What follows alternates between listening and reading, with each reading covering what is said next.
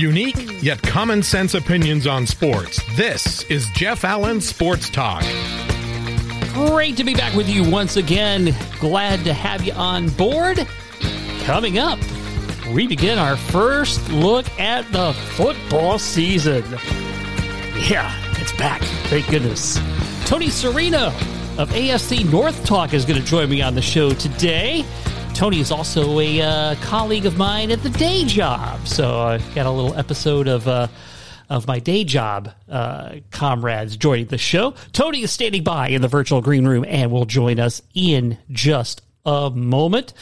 First, uh, let's talk about Women's World Cup for a moment. Now, I have not watched much, but we now know that the uh, U.S. women's team has uh, advanced to the round of 16, but they did so in a nil nil game. They have not looked all that spectacular going through group play, and I got to give it to Carly Lloyd. The you know she's a soccer legend. Uh, you know, uh, part of the uh, U.S. Women's World Cup championship teams, and it'd be easy for her just to you know go along for the ride as an analyst for Fox Sports, but she took them to task for the way they were dancing and celebrating after the game when they have not really done a great deal. You know, the players were, you know, greeting family and friends and stuff after the game, but they were, you know, pretty chipper and chatty and all that. And Carly Lloyd said, no, no, no, no, no. You don't, you ain't done nothing yet. So, uh, good for her. I mean, because she could easily just, you know, cash the check from Fox Sports and play the patriotic music and all that good stuff. But uh, good for her for uh, calling them out on that. And think about this time a year ago in Major League Baseball. Well, a little over that, let's say about 14 months ago, when it was proclaimed the New York Mets were on their way. they were about to be championship bound. The NL East was over. And now here we are at the trade deadline August 1st. They had already dealt Max Scherzer to the Texas Rangers, and now they have sent Justin Verlander to the Houston Astros. So he's reacquired by the Stros, who was part of the, you know, what what made them a great championship team.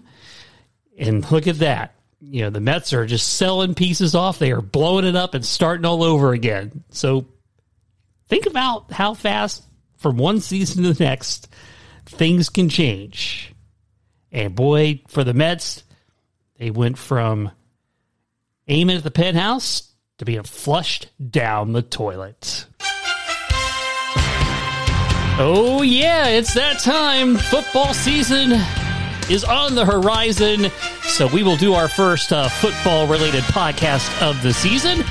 And my special guest for this podcast from the AFC North Talk podcast and also a colleague of mine at my day job, Tony Serino, is here. Tony, Welcome to the hey, show. Jeff, happy to be on with you today. Uh, yeah, it's, uh, you know, fellow podcasters at, you know, at quote unquote work, right? Uh, it's been a lot of fun working with you, but it's going to be even more fun talking talking football with you today. Yes, this is a, a lot more fun. that's a, that's a no brainer. So uh, Anyway, so AFC North talk. So normally I do the shameless plugs portion of the podcast at the end of the segment, but uh, tell the folks uh, who may uh, in my audience who may not have sure. caught your show, you know, what your show is all about. Yeah, no, it's it, we are four friends who happen to be mortal enemies. We are uh, each of us a fan of a different team in the AFC North, and we decided to start our own podcast together. So it's a roundtable show all about the AFC North. I represent the Steelers. We have another guy Quincy, who represents the Browns, Sonny represents the Ravens, Ace represents the Bengals. We have a lot of fun, a lot of trash talk on the show. It's it's on YouTube. You can check it out. Yeah, it's AFC North Talk. Awesome. Well, uh, let's talk about your uh, your Pittsburgh Steelers. So, what are your what are your what are your thoughts as uh, they move into the uh, 2023 campaign? I think you know, like all Steelers fans, I think I'm I'm excited. You know, and I I know it's it's kind of weird to say that because this is not this is t- a team that hasn't won a playoff game since 2016. I want to say. Um, so you know, it's not like they, this has been the traditional kind of Steelers success. They're in a division with the Bengals, who have been in the Super Bowl two years ago in the AFC Championship game last year. Ravens look good, Browns look good. So a lot of people are predicting my Steelers to be in in fourth. But I just have this feeling, Jeff. I have this feeling that you know the, this this Mike Tomlin, the Steelers, they're not a basement style team. I think like last year, you know, I think they surprised people by being nine and eight by the end of the year. I wouldn't be shocked this year if they surprise people again. Ten wins is eleven too many.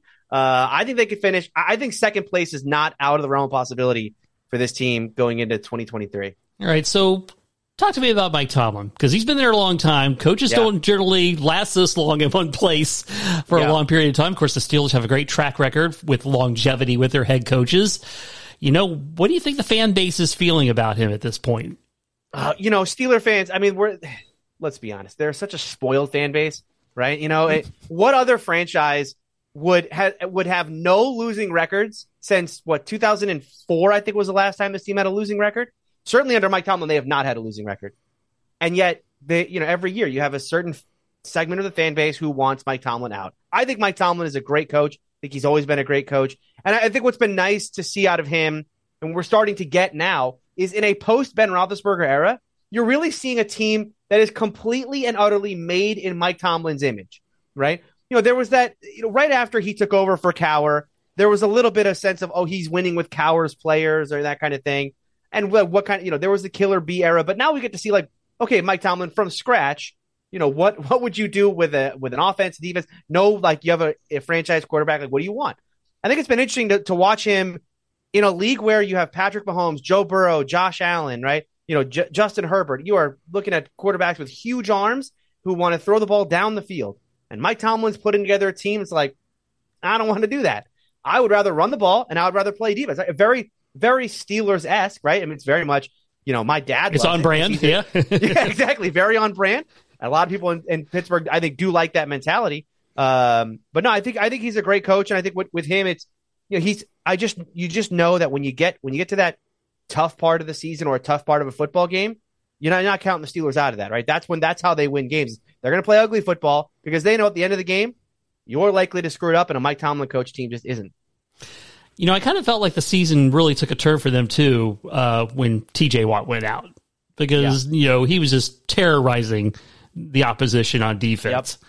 Yeah, no, no doubt. I mean that that part of the season was uh, that was tough, and and they you know they needed someone to step up defensively, especially from a pass rush perspective. Alex Highsmith, I think, had what 14 and a half, 15 sacks last year he stepped up well, but there's just you know when you get those elite defenders like that, you just there's such a gravitational force, right? I mean, offenses have to game plan around that player, um, and that opens things up for everybody else. And so even though yeah, you had a little bit of you know Heyward played well, Highsmith played well, it just wasn't T.J. Watt. And I think once they got him back in the second half of the year, you look at their second half of the year, they were what six and two, seven and two down the stretch. I mean, that's how they went to, to win nine games.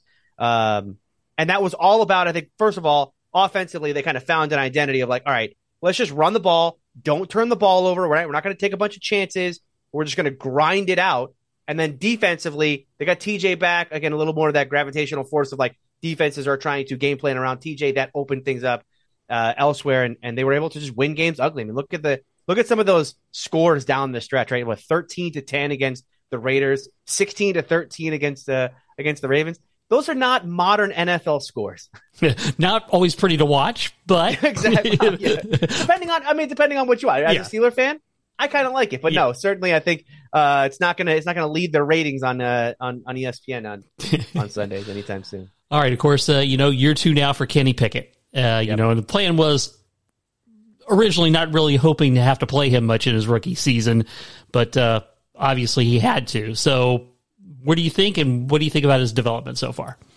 Yeah, Kenny's an enigma. You know, I, I this is where I try to take the fan hat off, and I try to be, I try to be unbiased about this, but I can't. I mean, you know, it's the quarterback of your team. You have to defend him.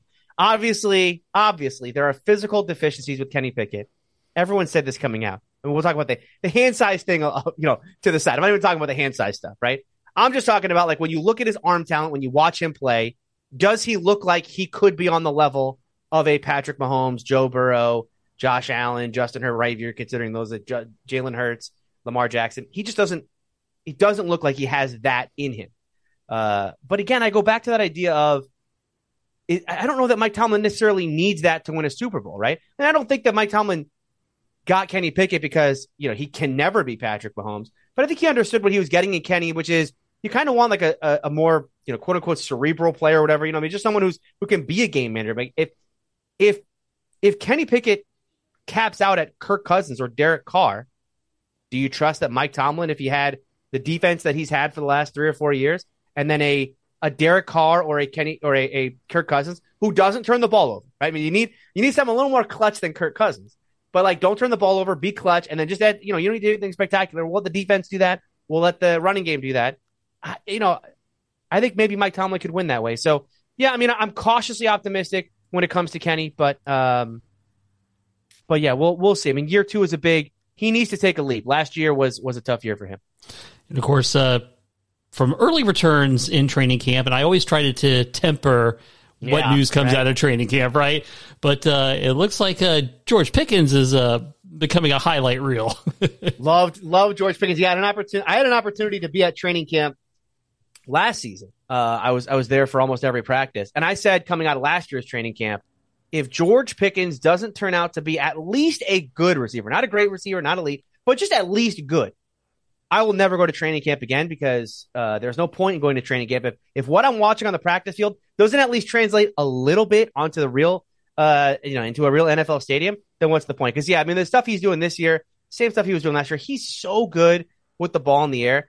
I, think it was uh, Patrick Peterson, the new Steelers corner, who said today, it's just it's so unique to have a player who can who can contort his body the way that George can at his size and and have that and you know and, and maintain the level of physicality that he does. I think you know it's been all over Twitter today the catch he had over Joey Porter Jr.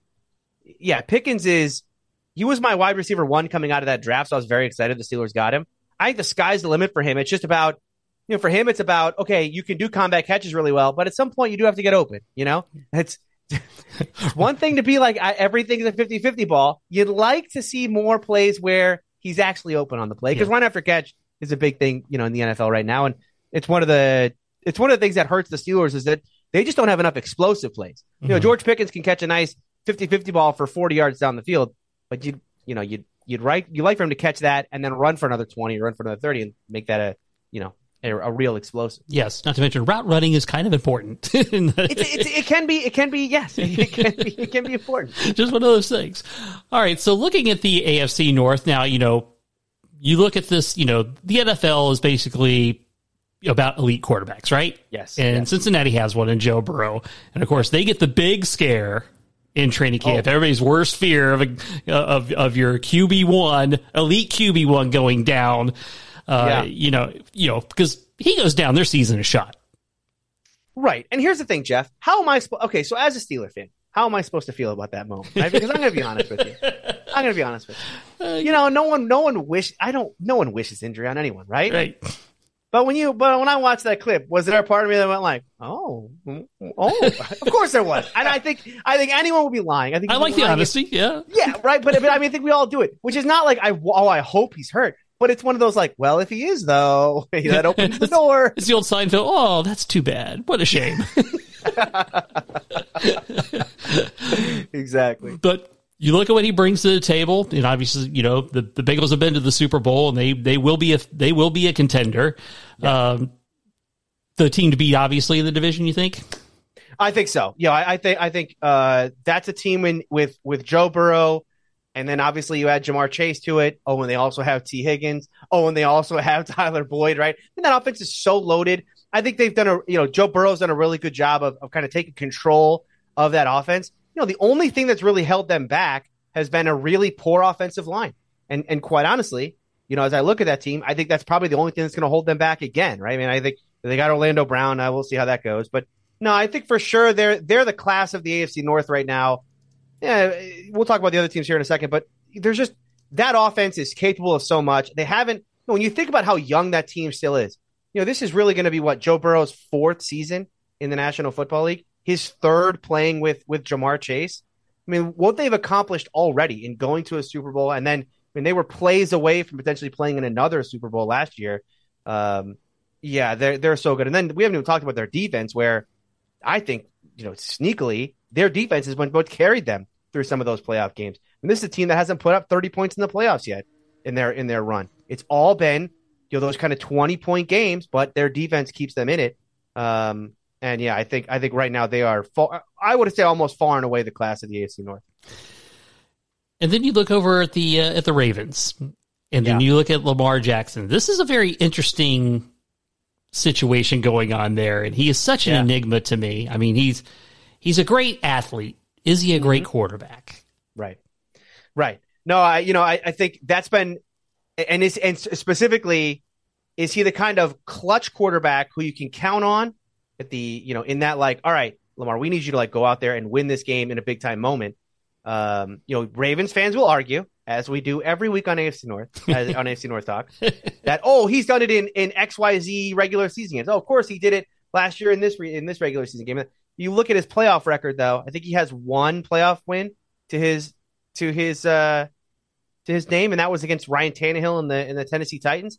The other two playoff games he's played in, he got well. We won't count the Chargers one because that was his rookie season, but the other one was at an embarrassing loss to Ryan Tannehill when they were the number one seed. That was his MVP season. He did not play well in that game. The other one, he had a pick six against uh, against the Bills. Um, so yeah, I mean, like you know, it's it, that offense is so tailored around him. Harbaugh does a great job of of making that work for him.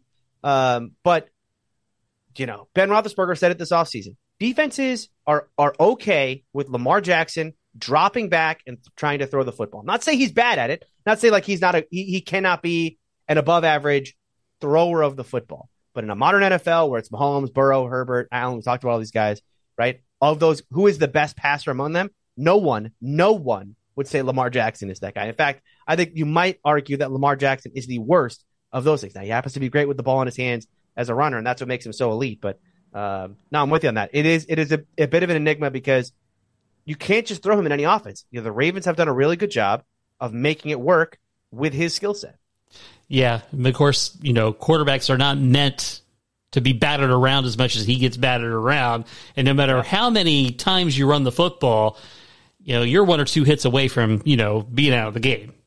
Well, and, and that's been the story of the last two seasons for them, right? When you look at what happened at, at the end of the 2021 season, where he sat out, I think the last six games of that year, they missed the playoffs. Uh, and then he sat out the last six games plus the playoff game a year ago. And, you know, obviously, could you imagine? I mean, if he played in that playoff game, you have to imagine they win that game against the Bengals, considering how that game ended, right? Right. I don't think he dives over the, I don't think he sticks the ball out like that at the very least. So, Yeah. yeah. No, I mean, I think the injury thing, the injury concern with him is is real, and and uh, you know, Ravens fans will argue it's not wear and tear. It's just it just ha- you know, it's freak plays. It's not when he's running the ball. It's when he's in the pocket, that kind of thing. Fine, but to your point, you know, wear and tear is wear and tear. It doesn't matter. You know, it doesn't matter how the injury happened. It's the accumulation. It's usually an accumulation that leads to that kind of thing.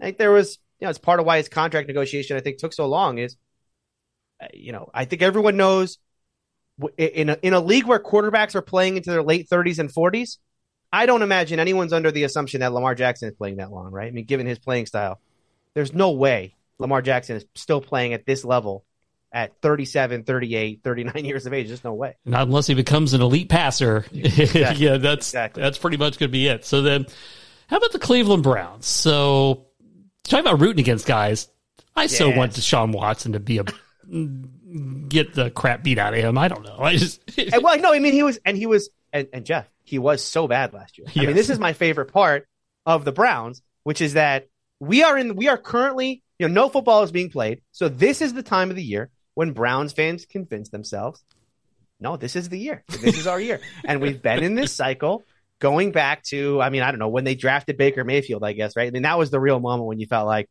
all right, well, if Baker works out, considering they already have Myles and all, you know, they had all the guys at the time, Chubb and all of that, like maybe this works out for them. And we've been in this cycle now. It's been a vicious cycle, and I've loved every minute of it. But for like six years, we've been doing the same thing.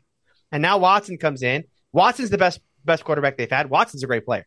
Watson, if he works out for them, should make this team a contender because boy, oh boy, is this team loaded with talent.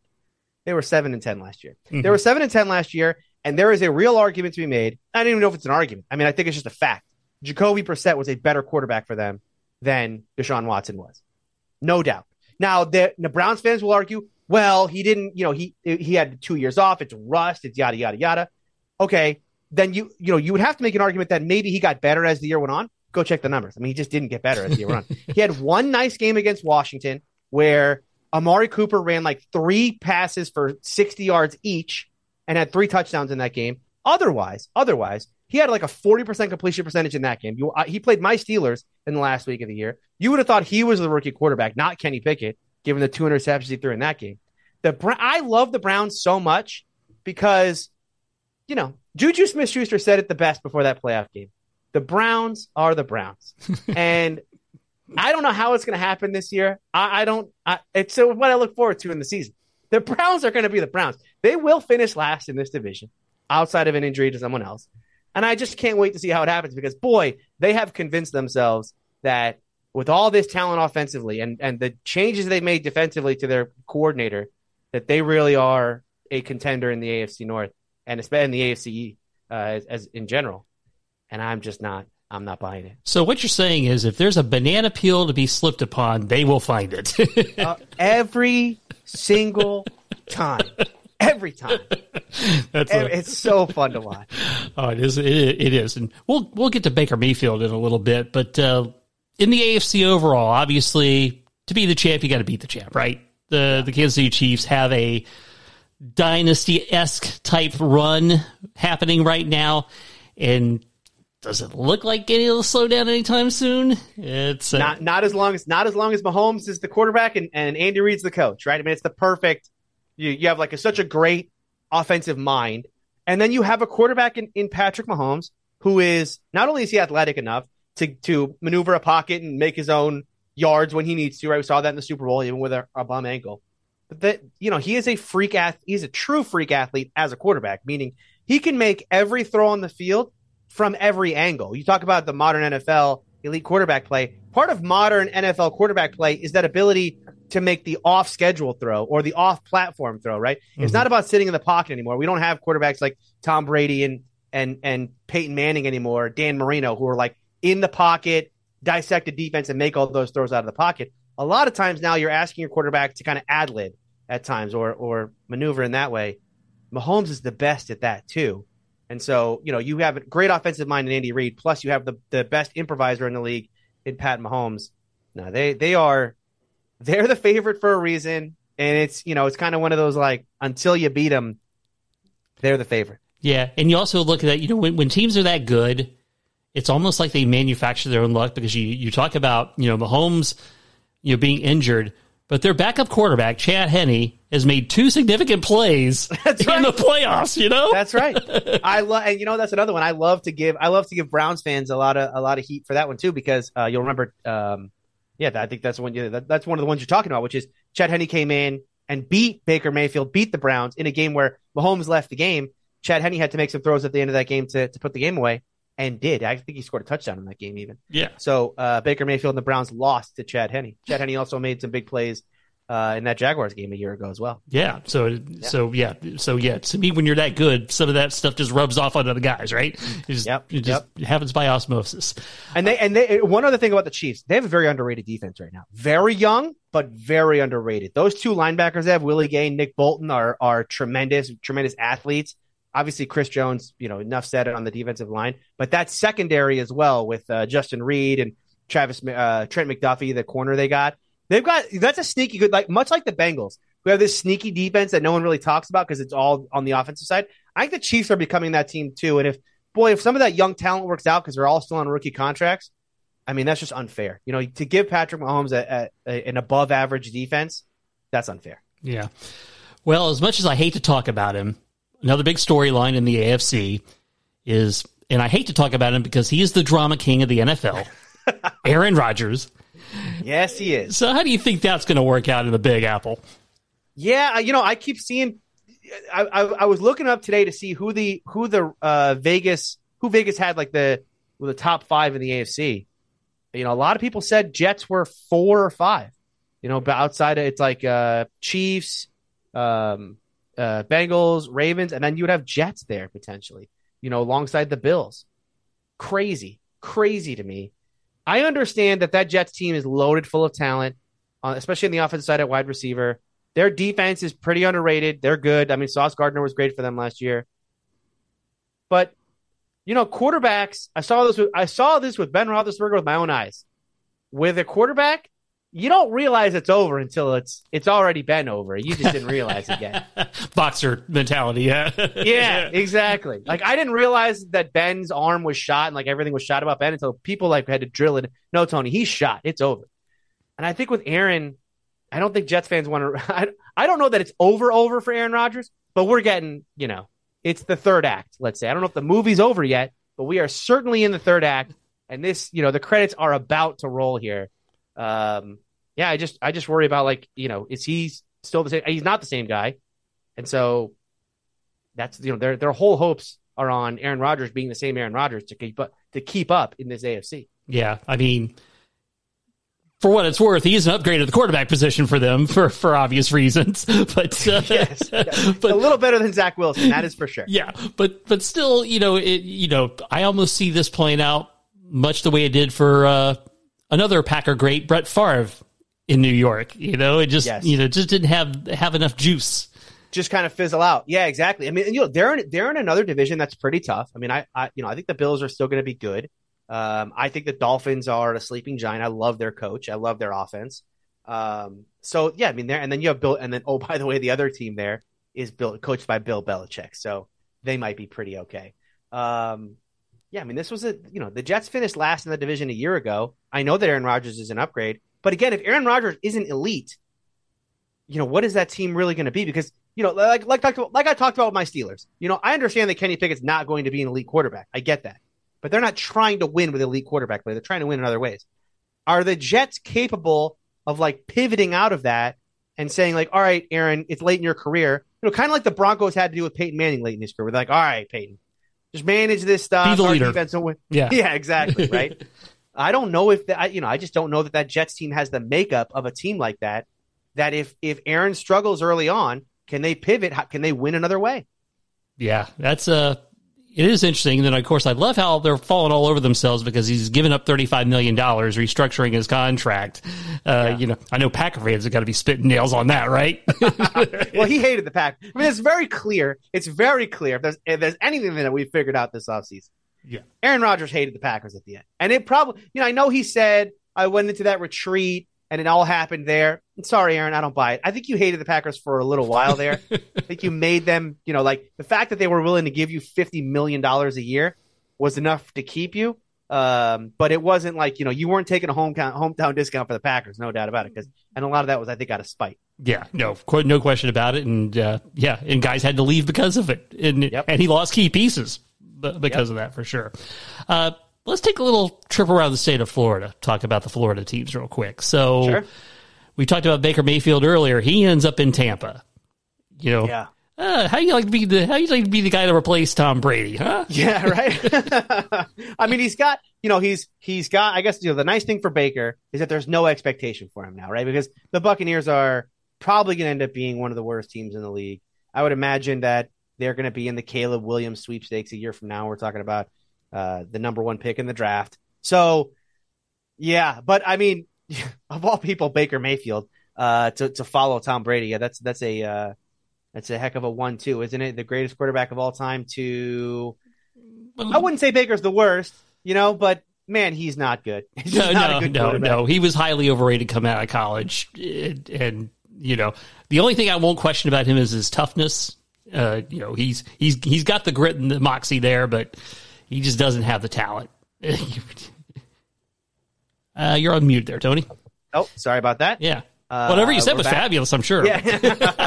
no, I, th- I think I agree with you from a uh, from a like a mental tough or, or from a from a physical toughness perspective with with Baker because he plays with injury and that kind of thing. From a, from a mental toughness perspective, you know, he did quit on the Browns at the end there. That was a bad look, and I understand the Browns are a bad organization. It's a you know it's probably a, a toxic environment anyway. Um, but that was a really bad look for him at the end at the end there in Cleveland, um, and I didn't love that. You know, the fact that he basically said, "Me and my doctors have decided we're going to shut it down for the year." Um, boy, that was that was real silly. Yeah. Well, you mentioned uh, going down to the to the true South Florida in the Miami Dolphins. You mentioned loving Mike McDaniel, the uh, the Dolphins head coach, and you know, I guess yeah, obviously it's going to be key for Tua to be healthy. That's going to be a, a big part of the, what their success might be, right?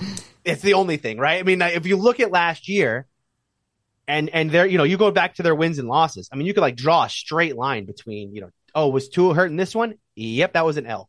Um, otherwise, they were a sleeping giant. I, I felt like last year with that, with the way that McDaniel designed that offense.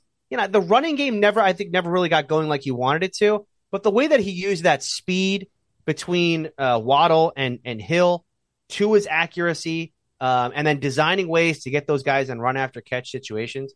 Boy, they were so so good. I mean, obviously their defense didn't live up to any sort of standard. I mean, Xavien Howard, who's been a, a top corner in the league, I mean, you know, Father Time hit him pretty strong last year. But even still, that was a nine and eight football team. They had Skylar Thompson as their quarterback, and they were plays away from beating the Buffalo Bills in Buffalo. Um, so yeah, I think you got to keep. First of all, like you said, you got to keep Tua healthy. But I think from an offensive mind perspective, I would. I'm ready to almost put Mike McDaniel alongside the Andy Reid, Kyle Shanahan's of the world. Of mm. like, this guy is a like he's like the next guy in that line. Um, it's just it's just you know you got to give him quarterback play because Teddy Bridgewater and Skylar Thompson aren't cutting it out there. yeah. No matter no matter how good Mike McDaniel is at play calling or play design. Yeah, but he definitely does come into that. Uh, yeah, he's one of these like these offensive chemists, right? You know, yes. the guy in the lab, right? Right, and I think, and and you know, much like with Mike Tomlin, knows how he wants to win games. Right, rush the passer, you know, play play uh play solid defense, run the football you know, physical football.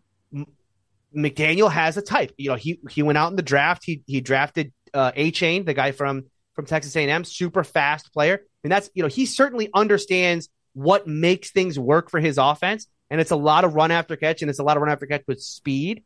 But he's designing it all that way, and I think again, I really like I really like guys like that who understand why they're winning and and like really push the accelerator on that. And, and McDaniel's doing that in Miami.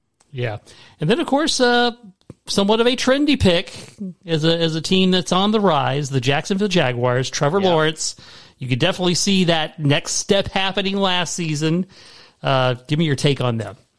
Yeah, they're a sneaky team. You know, I know that they beat the Chargers in the playoffs, and they and they gave the Chiefs a little bit of trouble, but they were a nine win team last year. I'm trying to remember what their record was in the middle of the season because I remember it not being good. Did, didn't they? Correct me if I'm wrong. Didn't they have to win like their last six games or something to even qualify for the playoffs? Yeah, and they beat my Cowboys in that process too. That's right. Yeah, they did. They did. So you know they're another team. I, I mean, I don't know. It, uh, the Jaguars won a playoff game last year, so it's hard to compare them to my Steelers. But I do feel like they're that kind of young team, uh, on the rise type of team. Um, but I don't know. Like, is this the year that they actually make a leap? Or is this or is this still a continuation of where they were, right? And where they maybe would you consider that if you look back at last year and, and the way that they had to win? I mean, I'm looking it up now. They were they were at one point of la- in last year three and seven, and ended up finishing the year nine and eight. Were they just a year ahead of schedule? Mm. Right? Was that just kind of a year ahead of schedule type of thing? And this year is the year that they probably do break through. They'll probably win that division easily. But I I I, I think I would still put them in a tier two. If I'm if we're ranking AFC contenders as far as tier one, tier two. I don't know that I put them any, you know, I don't think they're close to tier one yet. They're probably still a, a solid tier two team that has another leap to make before they get into that upper echelon of the AFC. Yeah. And of course, it also goes to show you what difference a coach can make. Yes. You know, you bring, you, you go from, you know, Urban Trash Can Meyer to, you know, Doug Pederson.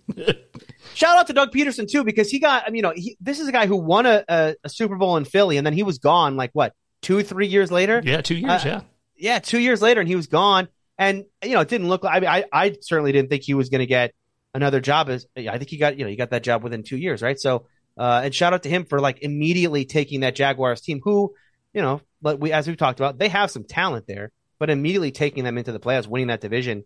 Um, yeah, good, good on, good on Doug Pederson. Yeah, absolutely. All right, so as you look around the league, are there any storyline? I'll give you one. I'll give you one of mine. But are there any storylines sure. that kind of captivate you? To me, the Detroit Lions. I was gonna say the same thing. that was that was the only thing that came to my mind. Yeah. I can't wait to see what this team does this year. Yeah, they're so they're so fun. Uh, I love Dan Campbell. Uh, You know, you know he he should have been the Dolphins coach when, when he had that great interim season, you know, uh, and then you know he he he was with the Cowboys for a while, and he was a captain on the Cowboys, and yeah. there was a lot of guys that said, you know, he was he was like a heart and soul guy, when he was a player. Yes. And boy, you see that as a head coach, and and you s- and the biggest thing I see is these guys want to run through a wall for him. that he is the ultimate. You know, when people like downplay coaches, they're like, "Oh, he's a player's coach," or he's just like he's a rah rah guy or whatever. And then and, and fans use this to like downplay certain coaches. They do this to Mike Tomlin a lot. He's not an O guy; he's a rah rah guy. Well, you know what? Sometimes rah rah guys work. Like Dan Campbell, I'm not trying to take anything away from his X's and O's, but he is a rah rah guy. Okay, and there he might be the best rah rah guy because when I watched him on Hard Knocks last year, you can't help but like be in you know just I, don't know what the right word is, but like enthralled with with his personality and how much he cares. He cares so much. He wants he like he gets you to like buy. I'm a Steeler fan, and I'm like. I, I care about the Lions. I want this Lions team. I want this Lions team to win. Um, and yeah, their roster is so nutty. Like they they had they had two draft picks in the first round, right? And they took a running back and an inside linebacker. So uh, that's just not how you build a modern football team. Like if you look at like you know what all the analytic people say about how to build a roster, their quarterback is Jared Goff, who you know going back to that Baker Mayfield conversation. Uh, if we were doing this podcast like three years ago, we would have been talking about Jared Goff like we're talking about Baker Mayfield nowadays, right? Mm-hmm. So, but no, like you, I, I'm not going to rule. out They could win that division, right? I mean, they, they could win the NFC North. Yeah, I I think that's definitely within their reach. They showed a lot. They showed a lot last year. Green Bay's obviously not going to be the same. Poor Jordan Love. Uh, you know, Yeah. uh, yeah, it's uh, it's it's going to be interesting, interesting to watch. They will definitely be uh, a, a team to keep an eye on as far as that goes. Anybody else come to mind besides the Lions?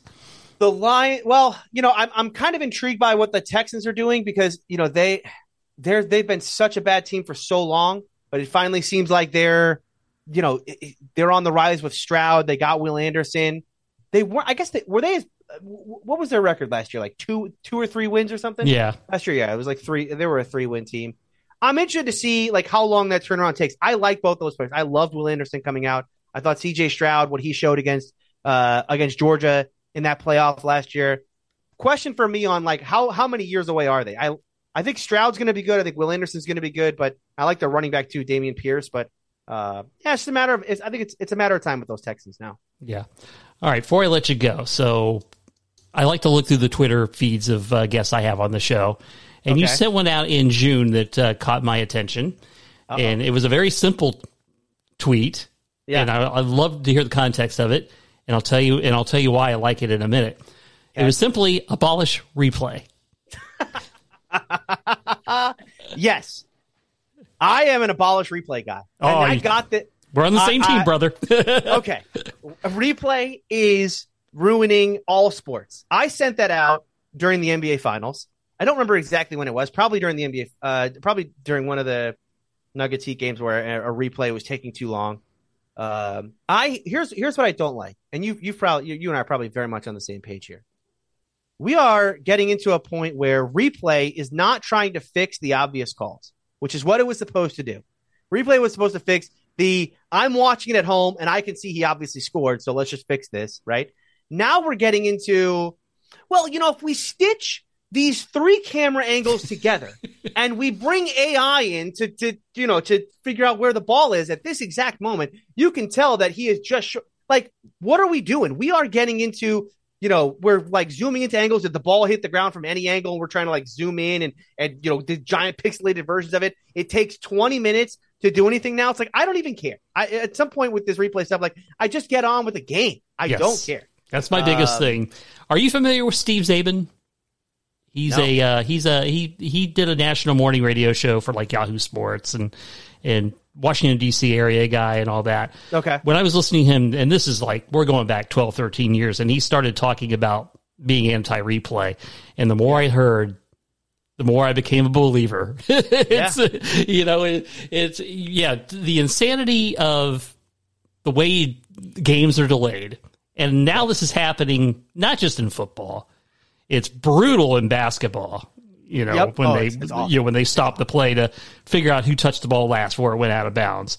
Yeah, I, I've got yeah I've gotten to the point. It's like, and the and the ones they should get right, they don't get right. The, whatever happened to whatever happened to I think I think the only way to fix like replay's not going away. Unfortunately, you and I are not ultimately going to win this argument. Replay is going to be here forever. They have to put a shot clock on it though, because to me, when replay was first used, especially, and, and you know, I'm going to use the NFL as, as my guide here. But like mm-hmm. when replay first came out, it was indisputable visual evidence, right? Indisputable visual evidence to overturn the play. That's what it. That's what they used to say. That it was indisputable.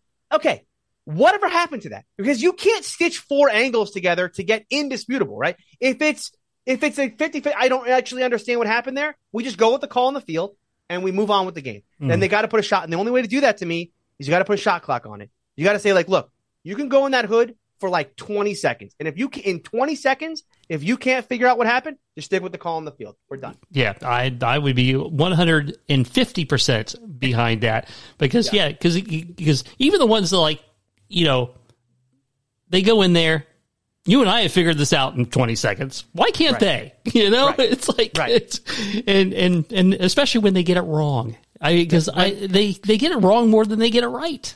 They do. I mean, yeah, it, and it's, it's, it is one of the most, more frustrating things is we can sit at home, you can, you can have your Twitter on and everyone's like, oh yeah, that's, that's easy. That's, you know, that's, that's an obvious call. And then they come out and they're like, you know, no, actually, we're going the other way with this one. what are we doing? What are we doing? It drives me nuts. Oh, it is, it is crazy. So, uh, yeah, well, consider me, uh, you know, uh, in in your camp on that one. I saw yeah. that and I said, Hallelujah. That's awesome. All right, give the give give the plug for the podcast one last time before we cut you loose here. Absolutely, yeah. AFC North Talk here on YouTube. Uh, check it out. It's a roundtable show all about the AFC North. We are on every week live, five thirty Although our like what day of the week we're doing right now is is uh is in flux because obviously trying to coordinate four people to do a podcast is not easy. But uh yeah, just give us a you know subscribe to the channel. You'll get notified when we go live on YouTube. Again, it's AFC North Talk. All right, Tony Serino, thanks a bunch, bud. Appreciate it. Yeah, thank you. All right, let's close things out now with a TV theme.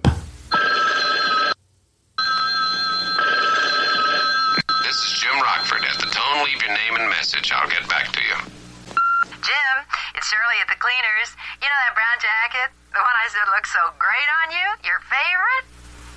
We lost it.